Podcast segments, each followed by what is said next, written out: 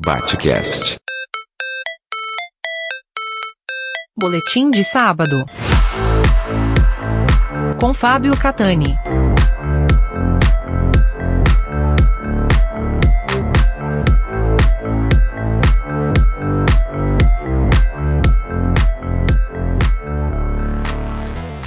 Estamos em meio ao feriado de Páscoa e sempre existe uma celebração forte em torno da sexta-feira em que Jesus foi martirizado, torturado, violentado sexualmente pelos romanos e acabou morto, uma das mortes mais cruéis que podem acontecer, que é a morte pela crucificação. Ah, vivemos tempos estranhos em que cristãos defendem a tortura, que valorizam a tortura, valorizam a violência, e num paradoxo inacreditavelmente, inconcebivelmente estabelecido em relação ao que o cristianismo sempre pregou. Mas eu quero chamar atenção para um outro ponto. Por que, que se enaltece tanto a ideia do sofrimento? Por que, que o martírio tem que ser tão exaltado? Por que, que não há espaço para valorização dos elementos existencialistas da existência de um Jesus que, dentro de todos os seus ensinamentos, ele sempre estabeleceu uma, uma, uma, lógica filosófica mais estoica, uma coisa mais de, de compartilhamento, de sentido da vida, de fazer parte deste todo, e que está completamente distante da ideia de louvação do martírio e do sofrimento. Mas uh, o contexto histórico em que se estabeleceu o cristianismo, ele convivia lá nos primeiros séculos cristãos, especialmente a partir do século IV, quando o Império Romano primeiro permite a existência do cristianismo com o Edito de Milão, depois oficializa o cristianismo, proibindo os cultos pagãos no final do século IV com o Edito de Tessalônica. E em meio a isso nós tivemos os concílios, como o de Nicéia, que marca o início da instituição Igreja Católica.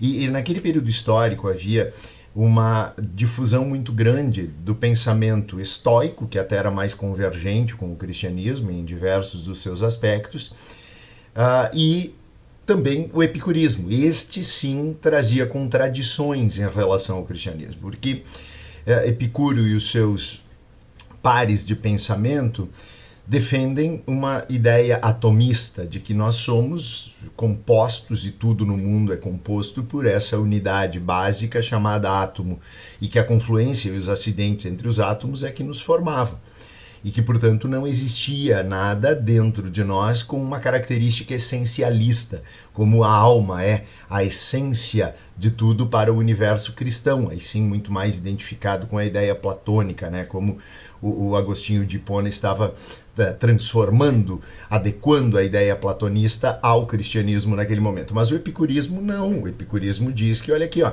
a partir do momento em que nós morrermos, os nossos átomos todos vão se transformar em outras coisas.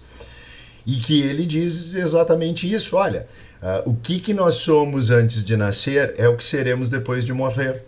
E ele pregava esse estado que ele chama de ataraxia que é a ausência de inquietude, a ausência de um sofrimento, a ausência de uma, eh, de uma ansiedade em relação a um porvir.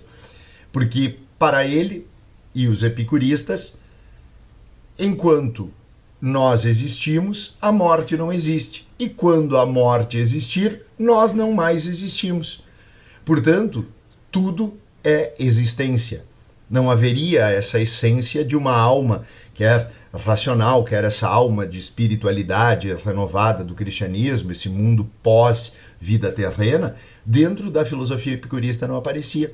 E por isso, justamente para acabar com essas ansiedades, essas inquietudes, atingir esse estado de ataraxia, o Epicuro nos falava de que a vida deveria sim ser dedicada aos prazeres os prazeres moderados, os prazeres que não causam inquietude. E essa ideia de prazerosidade, ela precisava ser completamente negada. E por isso, quando se estrutura o cristianismo oficialmente como religiosidade institucional no século IV, a grande preocupação dos teólogos e dos pregadores cristãos era eliminar não apenas as características politeístas que ainda conviviam dentro daqueles povos que os cristãos generalizam chamando de pagãos, mas também eliminar essa atitude, essa filosofia de vida existencialista epicurista.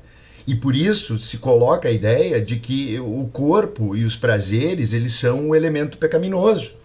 E se difunde a ideia de que as pessoas se santificam sempre que elas abrem mão de qualquer prazerosidade, sempre que pelo contrário, o corpo para que essa prazerosidade seja negada, é, ele é inclusive o lugar do martírio. Os santos são sempre vistos como pessoas capazes de suportar as piores dores, os piores martírios e que causavam a si mesmos, por vezes, autoflagelações e que mostravam a sua beatitude, mostravam a sua santidade a partir não apenas da negação efetiva de qualquer prazer corpóreo, de qualquer prazer mundano, mas dos castigos e dos sofrimentos.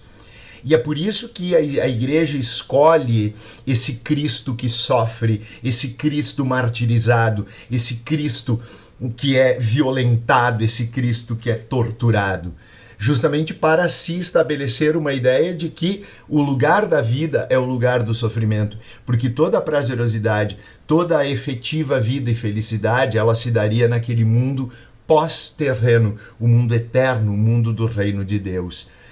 E assim eu, eu, explico um pouco por que, que tanto se coloca essa coisa de um Cristo martirizado em meio a esse feriado que deveria ser muito mais de celebração da vida do que de preocupação e sentimento de martírio em relação a uma situação odiosa, desumana que é a tortura. E eu gostaria muito, sim, que os cristãos que defendem essa violência e defendem eh, torturadores e enaltecem torturadores e debocham de quem foi torturado, eu adoraria ouvir desses cristãos qual é o sentido de louvar aquilo que mais marca a própria construção do cristianismo em sua originalidade nesses primeiros séculos da era cristã.